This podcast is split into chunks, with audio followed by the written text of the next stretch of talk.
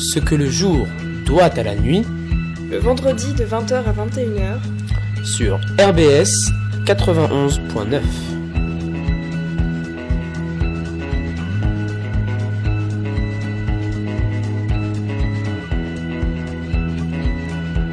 Bonsoir amis auditeurs. Alors nous voilà de retour cette semaine pour une émission auditive sur ce qu'il y a de plus visuel. Alors oui, je te parle bien sûr de la bande dessinée. Alors avant de commencer cette émission, euh, nous voudrions la, la, dédier à Gottlieb, inventeur génial de Galuron qui est disparu, disparu euh, dimanche dernier et qui a eu, qui nous a donné l'idée de ce thème euh, de faire une émission donc sur la bande dessinée. Alors, mais au-delà de cela, pourquoi une émission sur la bande dessinée me diras-tu, à mes auditeurs Eh bien, tout simplement parce que aujourd'hui, la bande dessinée est devenue un genre littéraire à part entière. Même si peut-être que, comme moi, toi aussi, ami auditeur, tu ne regardes que les images et t'abstiens de lire les bulles, force est de reconnaître que la bande dessinée, la BD, comme on l'appelle, a fait son trou. L'ère de la BD mania a commencé il y a déjà plus de 50 ans et il y en a pour tous les âges et tous les goûts. Qui n'a jamais par exemple rêvé enfant d'être un, irréductible gaulois à la lecture d'Astérix et Obélix de Uderzo et ou d'être un vaillant cow-boy de l'Ouest en lisant les, aventures de Lucky Luke de Maurice Et puis plus tard, qui n'a paru bêtement devant les cases de Franquin et de son Gaston Lagaffe euh, décliné en une vingtaine d'albums Il y en a tellement d'autres que je voudrais égrener. Jacques Martin, dessinateur du valeureux Alix et de son ami Enac, Peyo, Europapa des aventures de Jean et Pierre-Louis, de Benoît Brisefer et bien sûr et surtout de ces petits êtres bleus qu'on appelle les Schtroumpfs. Et Hergé, bien sûr Hergé, sans qui Tintin, Milou, le capitaine, le capitaine Haddock et le professeur Tournesol n'auraient jamais vu le jour. Alors des bandes dessinées, il y en a aussi pour les plus grands. À ce sujet, comment ne pas évoquer le splendide Maos de Art Spiegelman, qui, avec des souris, des chats et des cochons, nous fait revivre la Shoah à travers l'histoire de ses parents.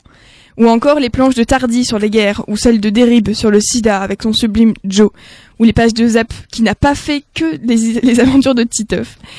Des bandes dessinées, ce ne sont aussi pas que des albums. À l'origine, on les trouvait dans les magazines Pilote, 5 francs tous les mercredis, les Picsou Magazine et autres journaux de Mickey, ou dans les comics américains aussi de Stan Lee, le créateur de presque tous les super-héros, des X-Men à Hulk en passant par les 4 fantastiques.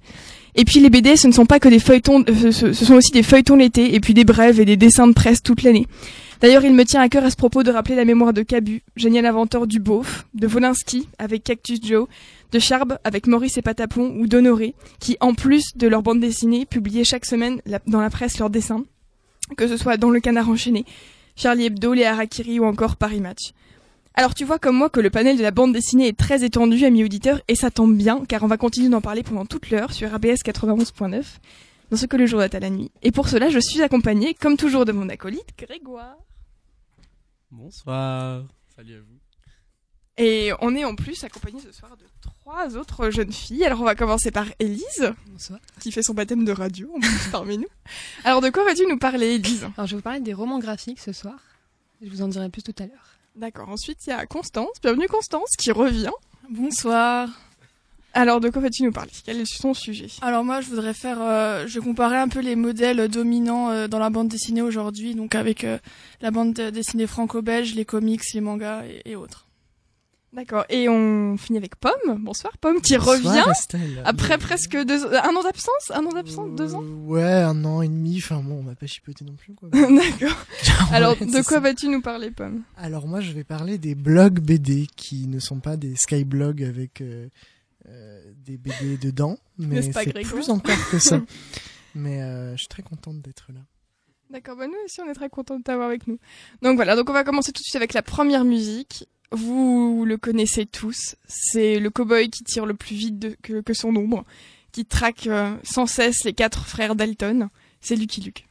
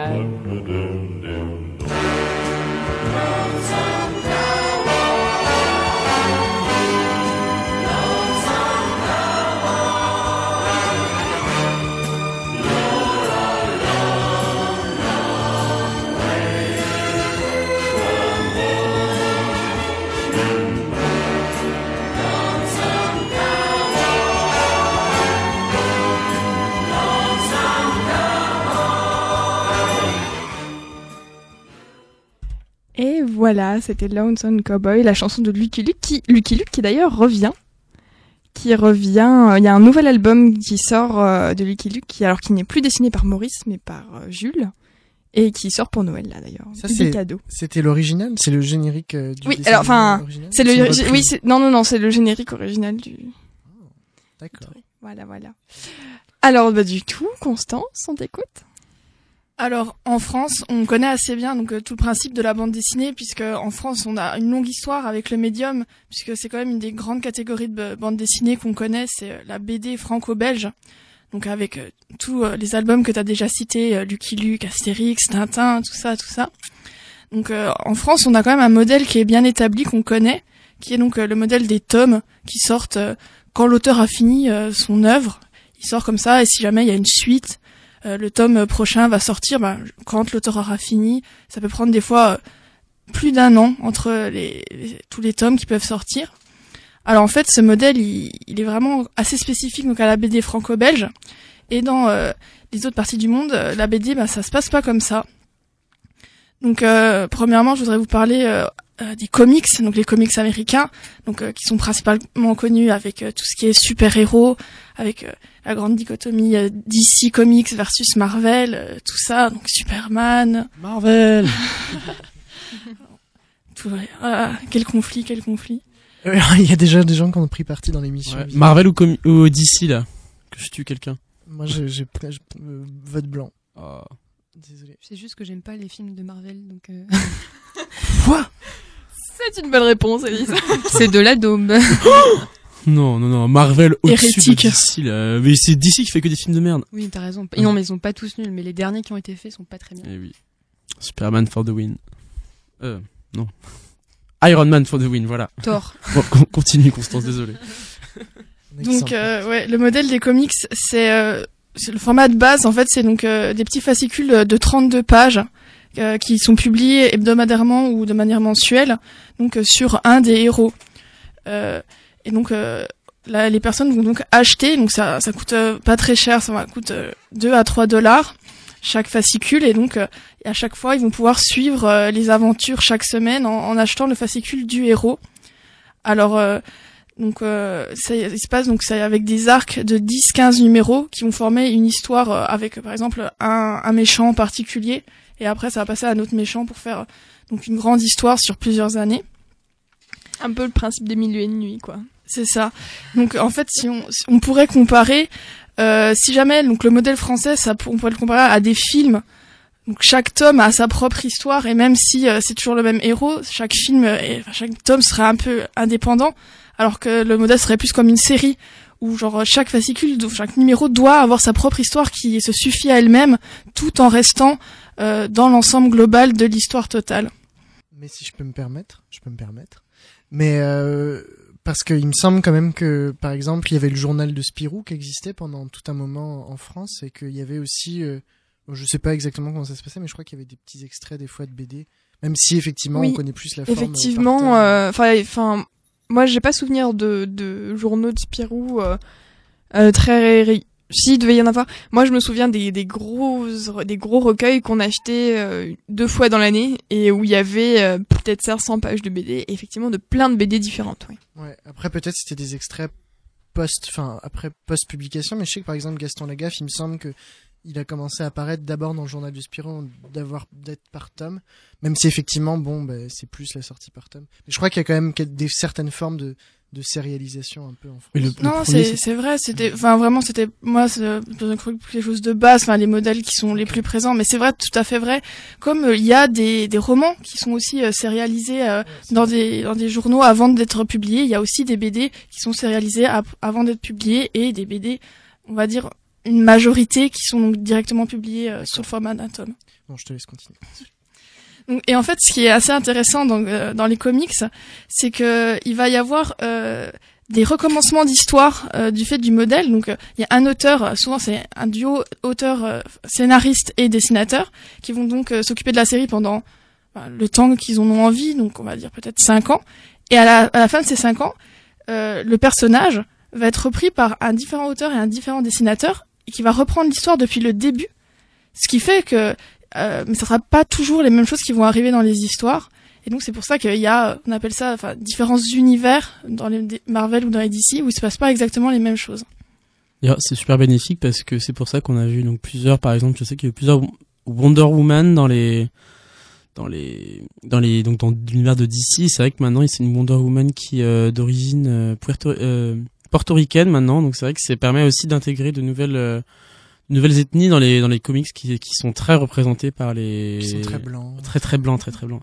Il y avait une grosse controverse je sais pas si vous avez vu il y avait l'adaptation future du Iron Fist un héros Marvel en fait qui est euh, qui est un héros blanc en fait qui, qui a pris tout le savoir de l'art des arts martiaux asiatiques. Et du coup il y a beaucoup de controverses euh, aux États-Unis à ce niveau-là comme quoi c'est encore un blanc qui va prendre le qui a fait de la réappropriation culturelle euh, asiatique. Et du coup ça fait que ça fait beaucoup de controverses. Donc euh, peut-être que la réappropriation de, de des personnages comme ça c'est peut-être compliqué à suivre parce que je sais que ça fait des, des légendes et des mythes qui n'en finissent plus après quand tu veux suivre l'histoire. Mais enfin, moi je pense que c'est pas c'est pas une mauvaise chose. Je sais pas si c'est tu penses pareil bah, en fait, c'est ce qui permet vraiment la longévité de tous ces héros, euh, tous ces héros pardon.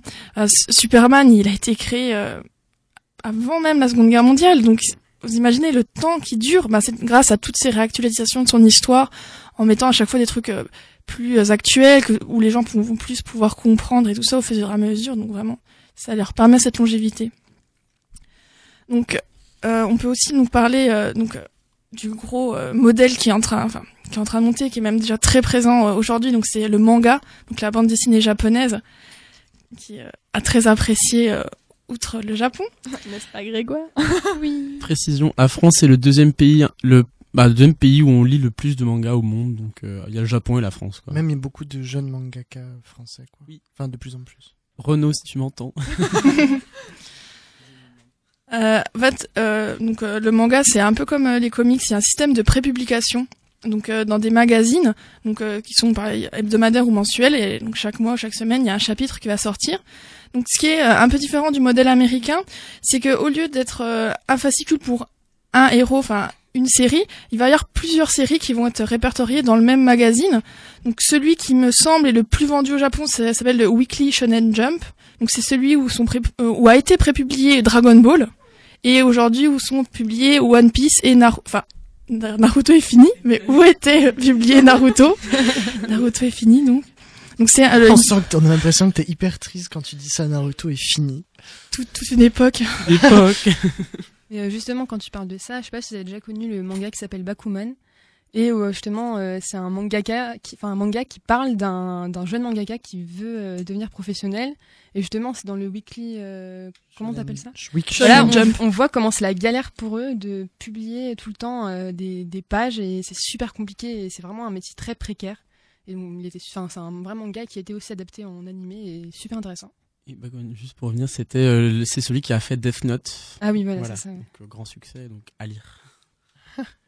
Donc voilà, donc euh, quand les chapitres ont été publiés, quand il y en a assez un nombre assez important de chapitres qui sont donc regroupés dans des tomes et qui sont vendus après sous forme sous format de tomes. Donc en fait, les, magazines dans lesquels sont prépubliés sont vraiment pas chers. C'est l'équivalent de 1,50€ pour une trentaine de chapitres de mangas différents. Mais par contre, c'est parce que c'est euh, imprimé sur du papier vraiment euh, de mauvaise qualité, on va dire, et euh, en noir et blanc. Donc c'est un des trucs qui explique le fait que les mangas sont la plupart du temps en noir et blanc, puisqu'en fait, ils sont déjà prépubliés sur un truc où il n'y a pas la couleur. Et aussi, moi, ce, qui, ce que, j'aime bien dans, dans les mangas, c'est quand c'est des publications assez longues, on peut vraiment voir euh, l'évolution euh, de l'artiste entre ses premiers dessins, les dessins du premier chapitre et les dessins du dernier chapitre, puisque comme il va euh, travailler chaque semaine dessiner de, pendant des longues périodes, ben, son style va vraiment évoluer et on peut remarquer ça, la différence entre le premier et le dernier chapitre. Ouais, Dragon Ball, par exemple, ça a rien à voir genre du premier chapitre à la fin, ou genre le premier, c'est vraiment des, des très très ronds de personnages, c'est très drôle, c'est un rythme assez, enfin c'est l'aventure et tout, et la fin c'est genre des traits hyper précis, euh, des gros muscles, des gros combats euh, sur la lune, même pas, genre dans l'univers, dans le milieu du cosmos, et euh, c'est parti du tout tout tout, genre du premier chapitre au dernier chapitre quoi. Bah, justement en fait là je voulais parler donc d'un manga parce que en fait ce qui se passe c'est que comme il y a une espèce de marchand de commerce du manga au Japon qui fait que tant que ça marche, ils vont pousser l'auteur à toujours publier chaque semaine un chapitre. Et donc il y a des mangas qui durent vraiment longtemps. Donc euh, par exemple un manga qui s'appelle donc Hajime no Hippo de Morikawa Georgie, qui euh, donc ça fait 27 euh, ans que chaque semaine, enfin sauf quand il prend des pauses, 27 ans que chaque semaine il écrit un chapitre, il dessine un chapitre. Donc pour l'instant il y a 107 tomes de ce manga. Donc vous voulez voir tout euh, le mécanisme qu'il peut y avoir euh, derrière ce système de prépublication. Ils ont une pression de fou quoi, genre pour pouvoir continuer. C'est ça en fait, ils ont beaucoup d'assistants aussi parce que en une semaine il faut qu'ils créent le scénario, qu'ils fassent la découpe du chapitre, qu'ils dessinent, qu'ils remplissent, qu'ils collent, enfin tout ça. C'est vraiment très difficile. et aussi je voulais parler donc d'un d'un médium qui est assez montant en ce moment, qui est donc déjà le manhwa, donc qui est la bande dessinée sud-coréenne. Et en fait là, ce qui marche bien en Corée du Sud, ça s'appelle le webtoon. Donc en fait, c'est euh, des BD qui sont publiés sur Internet directement. Euh, c'est donc euh, sur des, des, sites comme Dome ou Navea. Où donc en fait, soit les sites sont gratuits, soit en fait tu payes un abonnement pour pouvoir accéder au site où tu peux lire directement les histoires. Donc ce qui est assez intéressant, c'est que ils ont changé euh, l'architecture des BD, puisque c'est pas sur euh, des pages, donc on va pas tourner les pages pour lire la suite de l'histoire. Ça va être en fait une longue bande qui va donc défiler sur son ordinateur, donc euh, le scrolling, comme on appelle ça en anglais. Et donc en fait, ça, ça change totalement la façon de, de, de, dessiner les bandes dessinées, enfin de découper les cases, puisqu'on n'est pas sur un format de page, mais sur une forme d'une longue bande qu'on fait défiler. Donc il faut tout inventer les, les nouveaux systèmes pour faire peur, pour mettre du suspense, tout ça, c'est vraiment intéressant. Donc c'est quelque chose qui se développe en ce moment. Et moi, ce que j'en ai un qui, m'intéresse beaucoup aussi, ça s'appelle donc Rodung Simoon de Choi Seong-guk, voilà, qui est en fait euh, un Coréen du Nord qui a réussi à, à s'échapper de Corée du Nord, donc qui est maintenant en, Corée du Sud, et il publie donc euh, son webtoon sur euh, comment c'est de vivre en Corée du Sud quand on a vécu en Corée du Nord avant, tous les problèmes qu'il y a c'est très intéressant. Euh, c'est c'est drôle euh, parce que enfin il y a tous les problèmes, mais c'est aussi très intéressant parce qu'il raconte quand même sa vie euh, en Corée du Nord sous forme du dessin. C'est un style assez basique, mais justement ça fait encore mieux passer l'histoire. Par contre, bon, pas de traduction en français, en anglais. Des controverses un peu en Corée, du coup, que ce soit un manga assez politisé, du coup, qui soit publié comme ça, surtout quand on voit les relations en ce moment entre les deux Corées. Euh, en fait, lui, il, quand même, il, il, a un focus quand même assez puissant sur euh, la, la, relation personnelle. Euh, comment lui il le, il le, vit en fait, plutôt que vraiment des trucs euh, politiques. Politique, d'accord, c'est très. Voilà. Donc voilà. Et sinon, je voulais juste pour conclure euh, parler d'une d'une BD qui, qui, qui est sortie qui m'avait très intéressée. Ça s'appelle donc Les autres gens de Thomas Caden, qui en fait, lui, il a appelé ça une BD novella. En fait, lui, Thomas Caden, c'est le scénariste. Et donc il a créé une histoire. Et donc c'était hebdomadaire. Chaque semaine, une partie de l'histoire était publiée. Sauf qu'en fait, chaque semaine, c'était un dessinateur différent. C'est même chaque jour, en ah, fait, ah oui, quotidiennement. Pardon, ah oui, c'est vrai. Désolée. Ah, je me trompe. Ça, ça fait trop longtemps que je l'ai pas lu. bah, en fait, c'était dans ma chronique aussi. Mais, bah, voilà, bah, alors je, voilà, voilà. que t'en parles. Non, mais voilà, donc je, je laisse, euh, Pomme mais... tout, tout, nous expliquer bien mieux que moi, puisqu'apparemment je suis pas encore au point sur ça. c'est juste que non, c'est effectivement fait quotidiennement et par des dessinateurs différents. Je pense que c'est ce que tu allais dire. Oui, c'est ça. Et en fait, c'était pour montrer que donc là, c'est ce que j'ai donc ce que j'ai parlé dans la chronique, c'était vraiment les formats de base.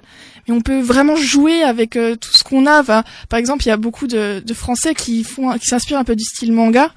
Et euh, je pense que justement maintenant, euh, on peut tenter d'utiliser les codes des autres euh, des autres modèles pour euh, encore plus faire des trucs encore plus beaux et, plus intelligents. Sortir des cadres. Exactement. Bah, merci pour votre présentation un peu générale. Vous avez peut-être des réactions tout de suite là? Non, pas tout de suite. Pomme ah non, moi je. Non. Bon. Alors du coup, bah on va partir sur la deuxième musique. Alors on va rebondir sur ce que sur les mangas dont tu parlais tout à l'heure des mangas. Et euh, quand j'ai commencé à chercher des musiques hier soir, euh, j'ai retrouvé la, la BO d'un animé qui euh, c'est un animé qui est adapté à partir d'un manga qui s'appelle Ghost in the Shell et euh, qui est un manga de Mamoru Oshii. J'ai noté parce que voilà, je suis pas LV3 japonais comme Grégoire, donc c'est compliqué.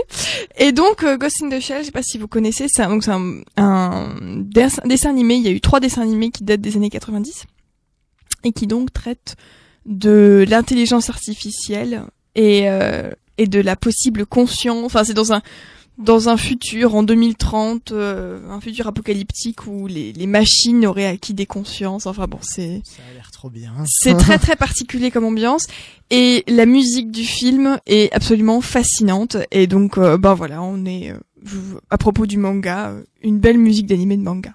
Voilà, c'est Ghost in the Shell.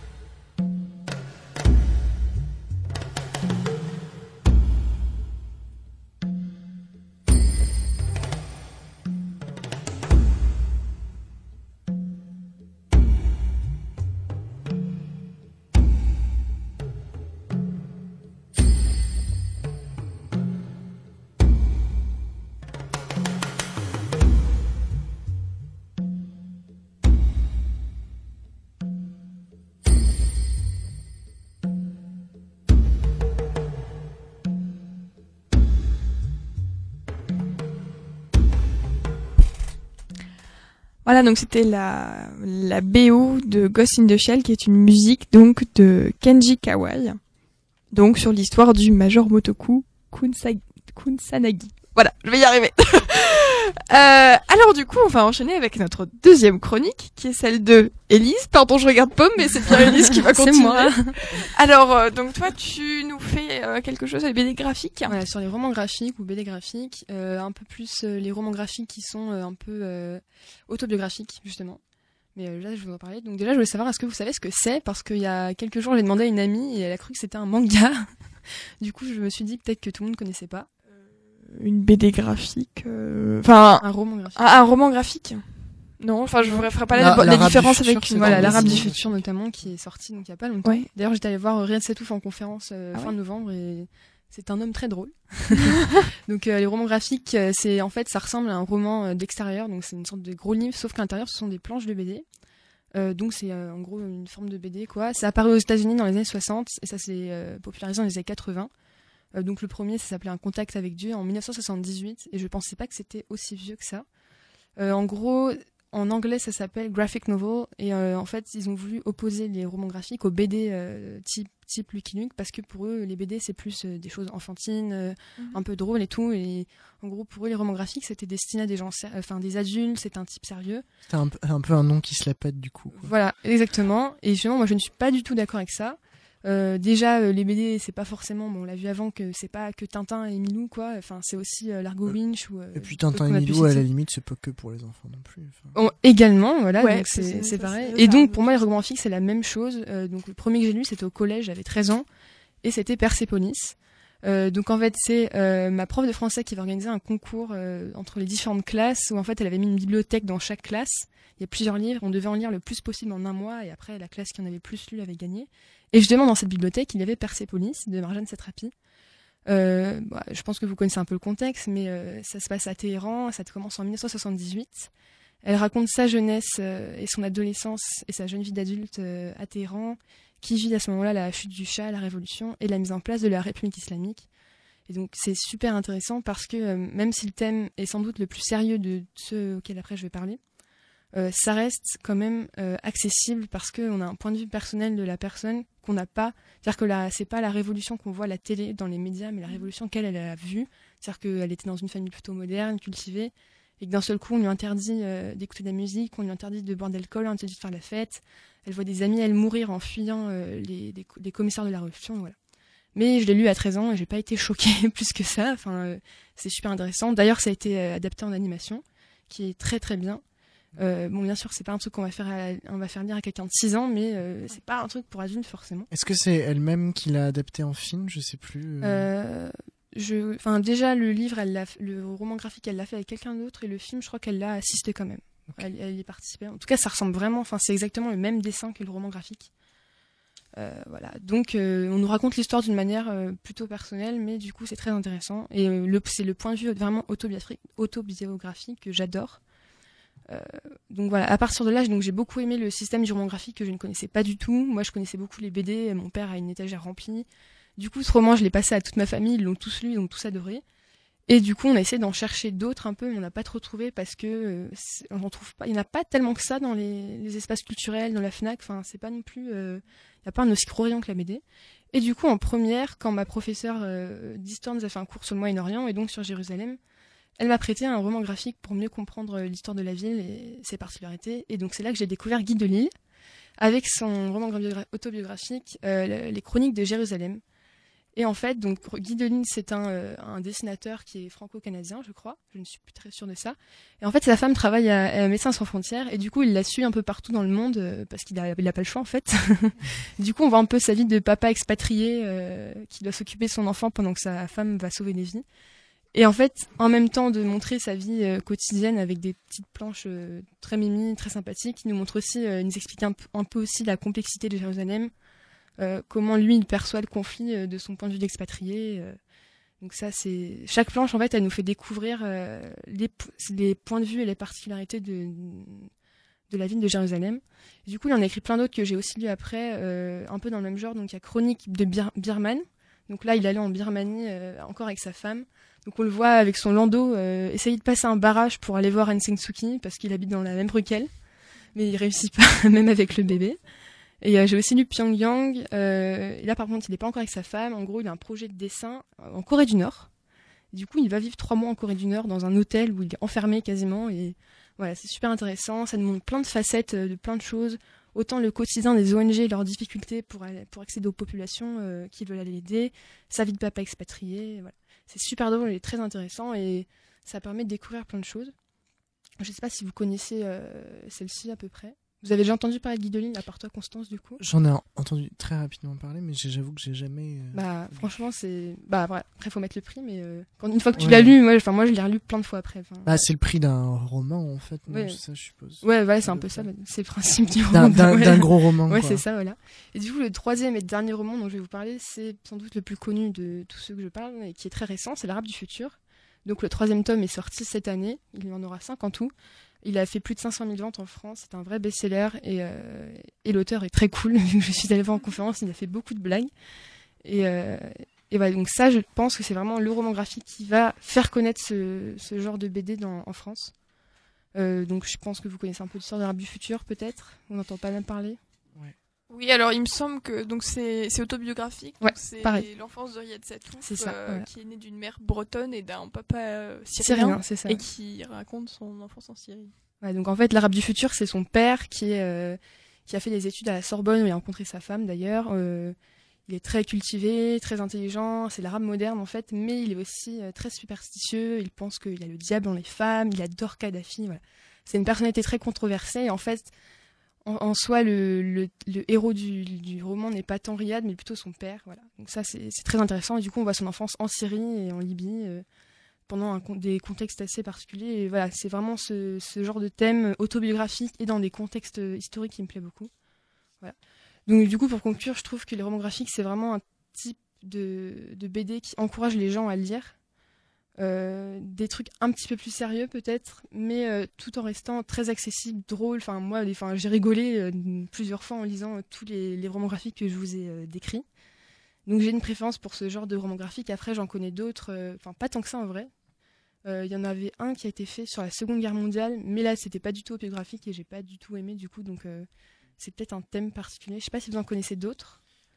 Hmm il me semble qu'il y avait un, mais je sais pas si c'est, un... je saurais pas dire si c'est un roman graphique, mais c'est un peu dans le style euh, euh grande histoire sérieuse, mais euh, c'est, euh, j'ai aucune idée du titre par contre, mais c'était des, enfin après la Première Guerre mondiale, des gens qui reviennent et.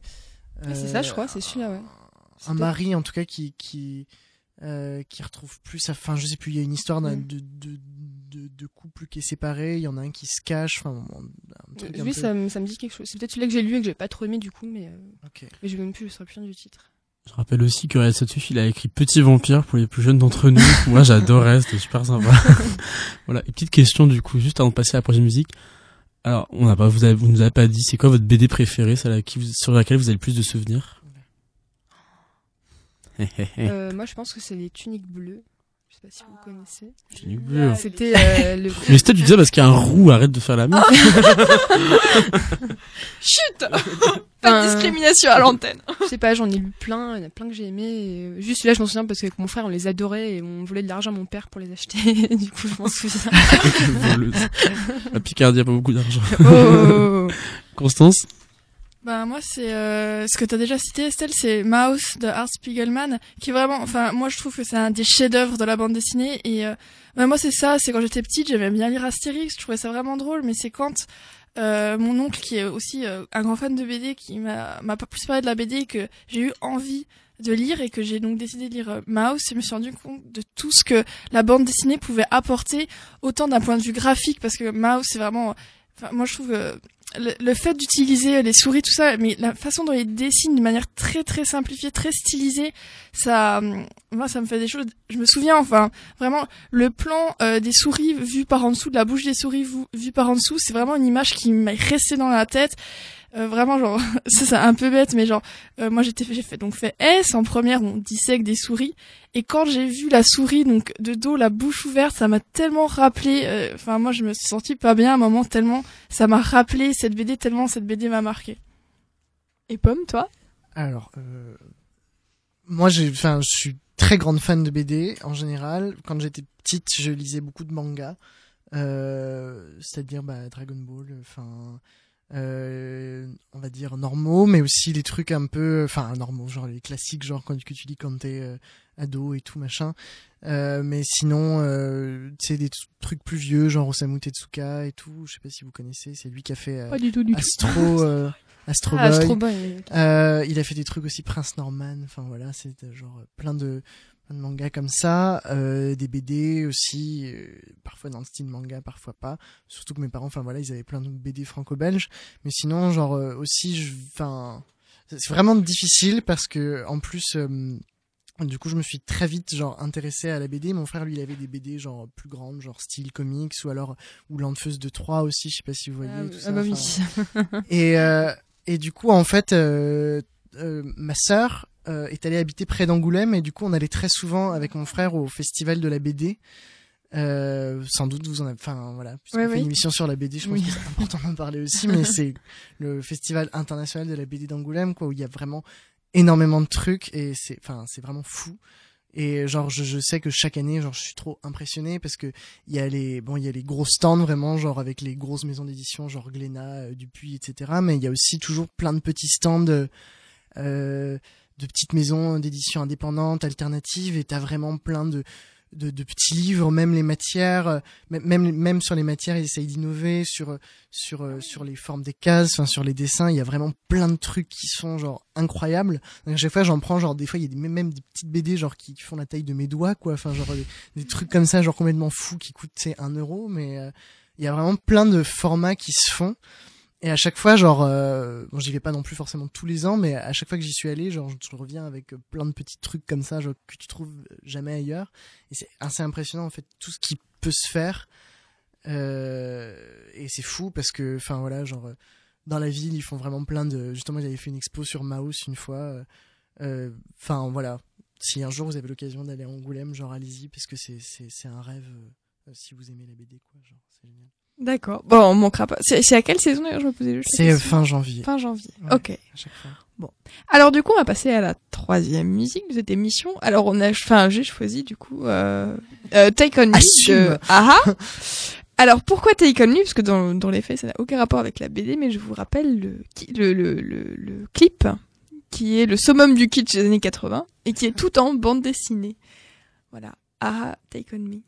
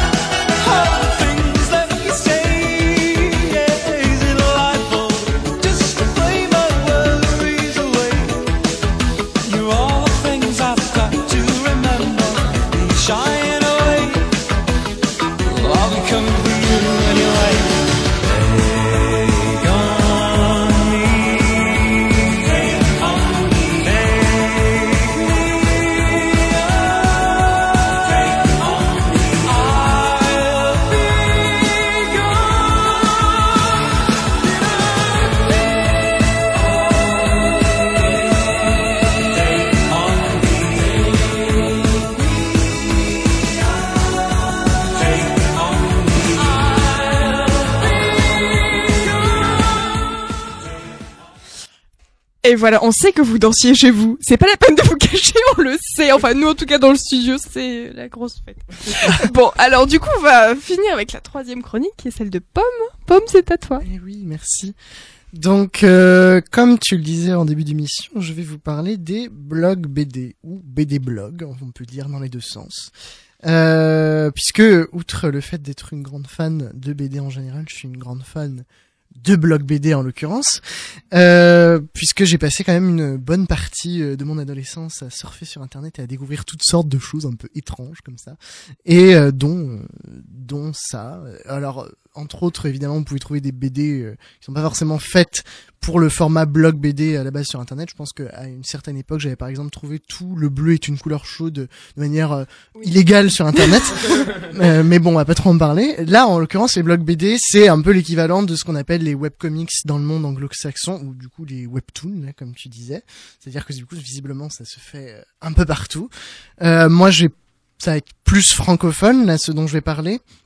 Donc, enfin, si c'est les, en gros BD blog tout simplement, c'est des BD qui sont euh, publiés sur Internet et parfois euh, ça a même un sens plus singulier de blogs euh, d'auteurs qui vont du coup raconter des tranches de vie par le biais du blog, qui vont parler à la première personne aussi. Je pense que finalement c'est quelque chose qui se fait de plus en plus dans la BD, c'est-à-dire que qu'elle soit autobiographique et très, enfin direct quoi, qu'il y ait un dialogue vraiment direct entre l'auteur et le lecteur sans doute parce que justement c'est quelque chose d'assez euh, d'assez familier, d'assez simple. En, l'occurrence, je trouve que le, le format BD s'adapte assez bien euh, au format du blog parce que c'est une lecture qui est quand même euh, assez rapide. Enfin, généralement, tu peux publier une case ou un strip. Le strip, c'est la bande quoi de, de cases ou une page et euh, c'est pas euh, un gros poste de je ne sais combien de paragraphes. Enfin voilà c'est un truc qui euh, se, voit assez bien sur les réseaux sociaux. Enfin voilà une image comme ça c'est un truc qu'on a plein des images sur internet. Donc la BD ça se porte très bien à ça.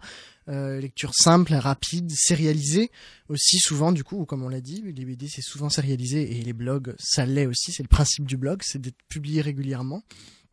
Et il y en a qui justement profite de ce format euh, du blog pour vraiment, euh, par exemple, euh, il y a une BD peut-être que vous connaissez, peut-être que vous ne connaissez pas, Maliki. Je ne sais pas si ça dit quelque chose à, à, des gens ici. Si. C'était le, le, début du collège quand même cette époque, non Maliki? Ah Maliki, ça date de 2008 hein. au moins, un truc comme ça. Est-ce que tu peux juste rappeler ce que c'est? Ça me Alors, fortement quelque chose. Oui, Maliki, c'est une jeune fille aux cheveux roses comme ça euh, et du coup, qui, enfin, au début, la BD Maliki s'était publiée sur un blog, donc le blog de Maliki, euh, et c'était Maliki qui disait voilà, j'écris mon blog. Euh, et c'est mon histoire, c'est ma vie. Bon, c'était des trucs assez banals, et puis d'un coup, ça, des trucs un peu fantastiques comme ça, genre une fée ou son double, qui est un espèce de chat anthropomorphe électrique. Enfin bon, voilà, plein de trucs comme ça, un peu surnaturels qui surviennent.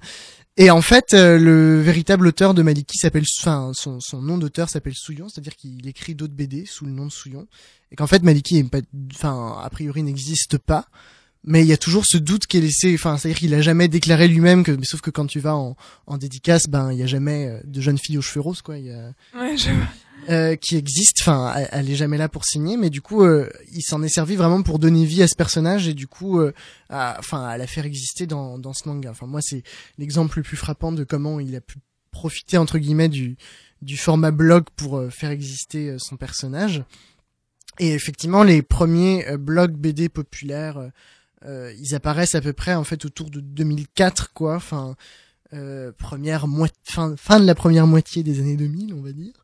Euh, donc, euh, notamment avec Boulet, dont je vous parlais un petit peu avant mhm. l'émission, qui est un des plus connus BD blogueurs, si on peut dire ça, et euh, qui, publie des notes euh, très régulièrement sur son blog euh, sous forme dessinée. Ça peut être sa vie, ça peut être des pensées qu'il a, des réflexions qu'il a sur le progrès technologique, sur la politique. Enfin bref, ça peut être vraiment plein de trucs. Quoi, c'est vraiment ah, aujourd'hui j'ai pensé à ça, je l'ai dessiné.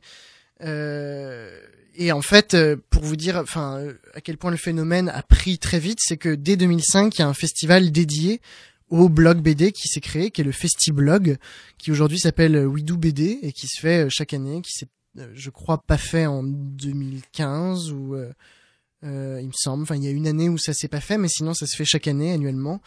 donc un grand rassemblement comme ça de d'auteurs de BD blog qui réunit aussi pareil pas mal de gens.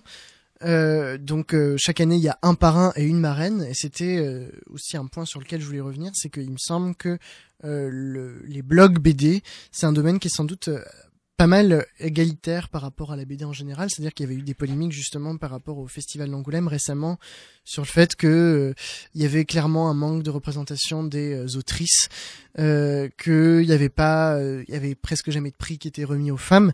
dans les blogs BD, il y en a vraiment pas mal qui se sont fait connaître comme ça des autrices et qui, qui, qui clairement sont, enfin, aussi connues que que les mecs quoi enfin qui qui sont euh, pas mal connaître. Euh, Pénélope Bagieux je pense que c'est peut-être un nom qui peut dire euh, qui après enfin est, passé du blog BD et s'est fait publier enfin papier.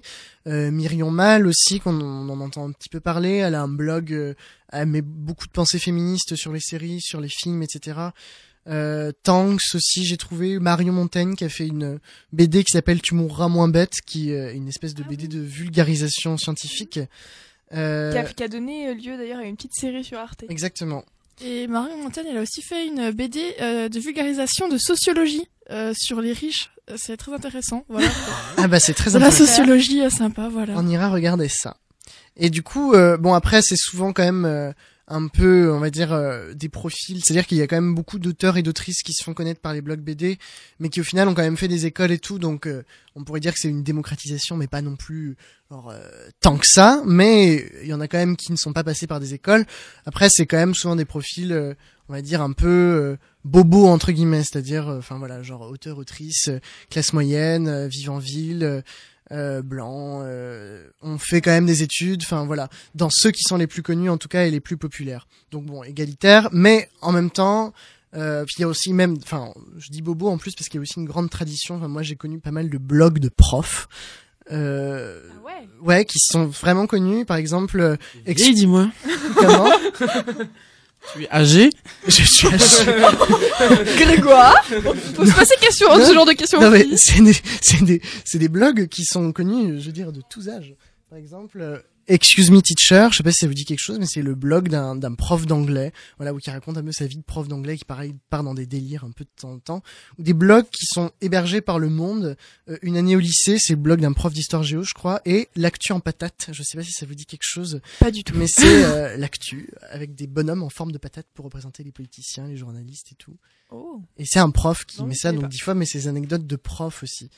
Euh, on retrouve pas mal de profils de profs dans les auteurs de blog BD. Bizarrement, ils sont partout. Et je disais oui, donc des, des BD blogs hébergés par Le Monde parce qu'en fait il y a des plateformes assez variées. Euh, autant il y a ces sites de médias traditionnels, Le Monde, il y en a quand même plus, plusieurs, je crois, de BD blogs qui sont hébergés, mais aussi des plateformes de blog lambda. Alors euh, pas Skyblog à ma connaissance. mais euh, justement, Excuse Me Teacher, c'est publié sur Canal Blog. Enfin, il y a des, il y a des, enfin, vraiment des, plateformes de blog. Et sur le Monde d'ailleurs, c'est pas Zep qui a un blog euh, justement qui publie. Zep justement a aussi un blog sur le Monde.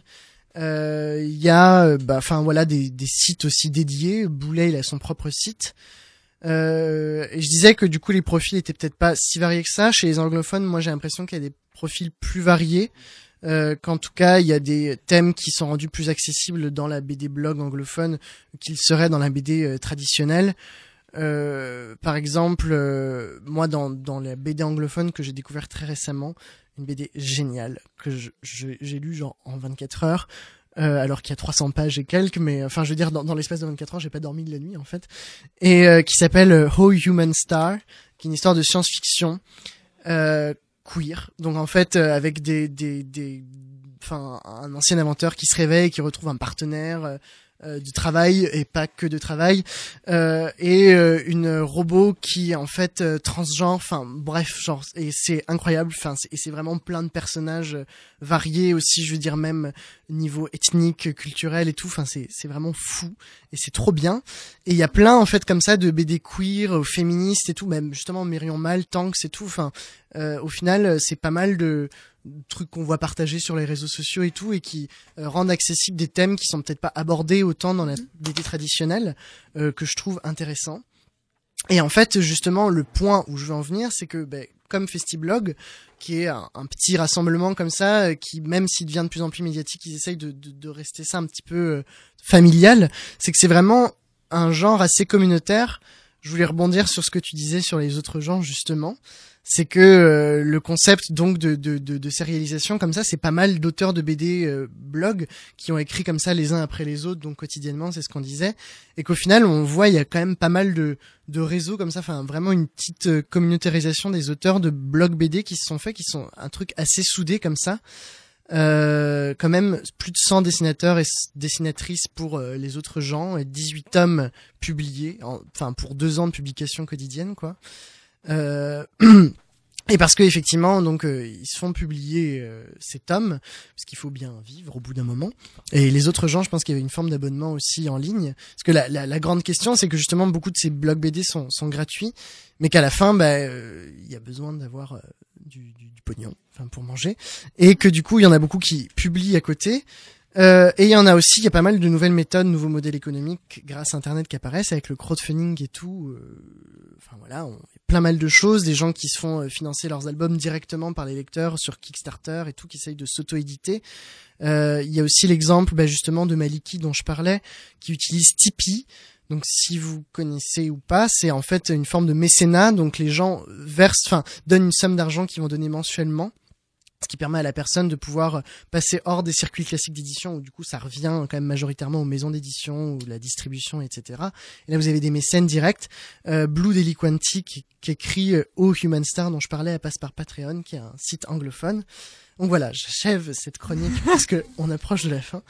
Euh, mais simplement ce que je voulais dire par cette chronique c'est que je crois que les blogs BD euh, un peu non seulement dans la forme avec ce que tu disais comme webtoon mais ça apporte pas mal de nouvelles choses c'est-à-dire toutes ces communautés un peu soudées de BD qui apportent des nouveaux thèmes, euh, qui apportent des nouveaux personnages, des nouveaux auteurs qu'on n'aurait pas vus sinon, euh, une indépendance aussi, un rapport direct comme ça entre euh, les gens qui écrivent et les gens qui lisent, et surtout, ben, ça apporte des lectures gratuites et ça c'est quand même cool. Donc du coup, vous pouvez vous y intéresser.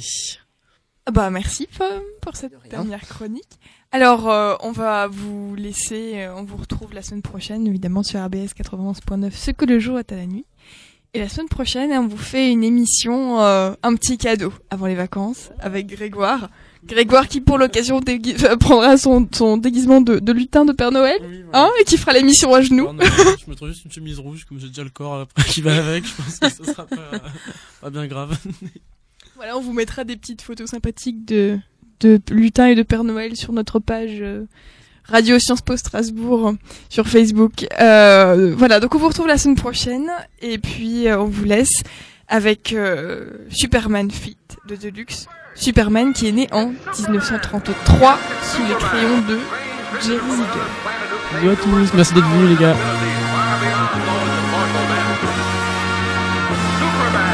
Who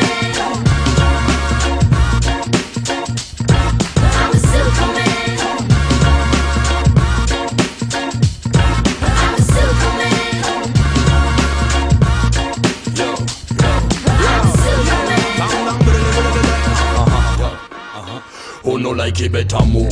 The Alexa come on with the musical smoothie Super bad man a with the gal them call we? Wicked in a bed we make you bubble like Pepsi. Bubble like Pepsi. Sexy body girl Them a fi wine up them booty. Hatty hatty then them want fi taste my sensibility. Limity glamity boy anything goes. Tell you me say anything goes. I'm a big DJ, you slipping all the way But they ain't way to say see every single day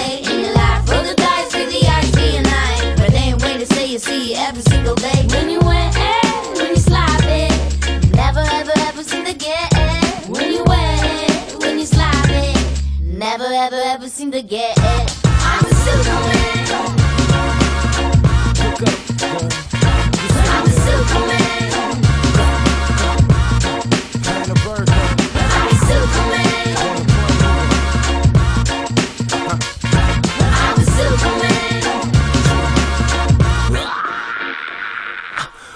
out the phone booth. I fall from the sky, but when I do, I land on my own too. Follow you guys, now dude, I fly to my own tune. Proper disguise up in the sky without the blue costume. I got moves. Usually charge a fee, but my services are free to the populace. The mayor gave me the key to Metropolis. And so I mess through your Lex Luthor's Plex in a touch deluxe deluxe next to us. West up, your losers could put an X to them. We musics, Professor X students. I think I'm Clark Kent.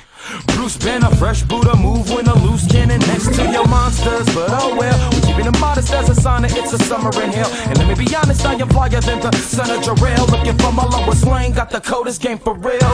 I'm Superman.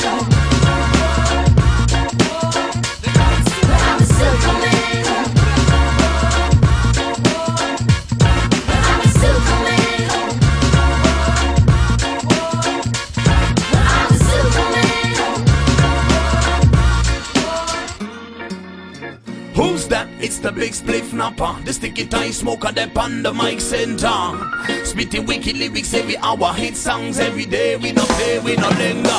Who's that? It's the slackness provider, the wackness eliminator. We are the good vice pusher. Who's that? Spitting lyrics every hour, hit songs every day. Oh, when me say, skanking it harder, kicking it faster, on the sticking in me ganja, them on the bit in my rinse it proper, taking a couple of pints of lager, hottest line you ever heard of, got them start to melt like butter, even if you try to learn, man, you won't get any further, won't get any further. How when me say again.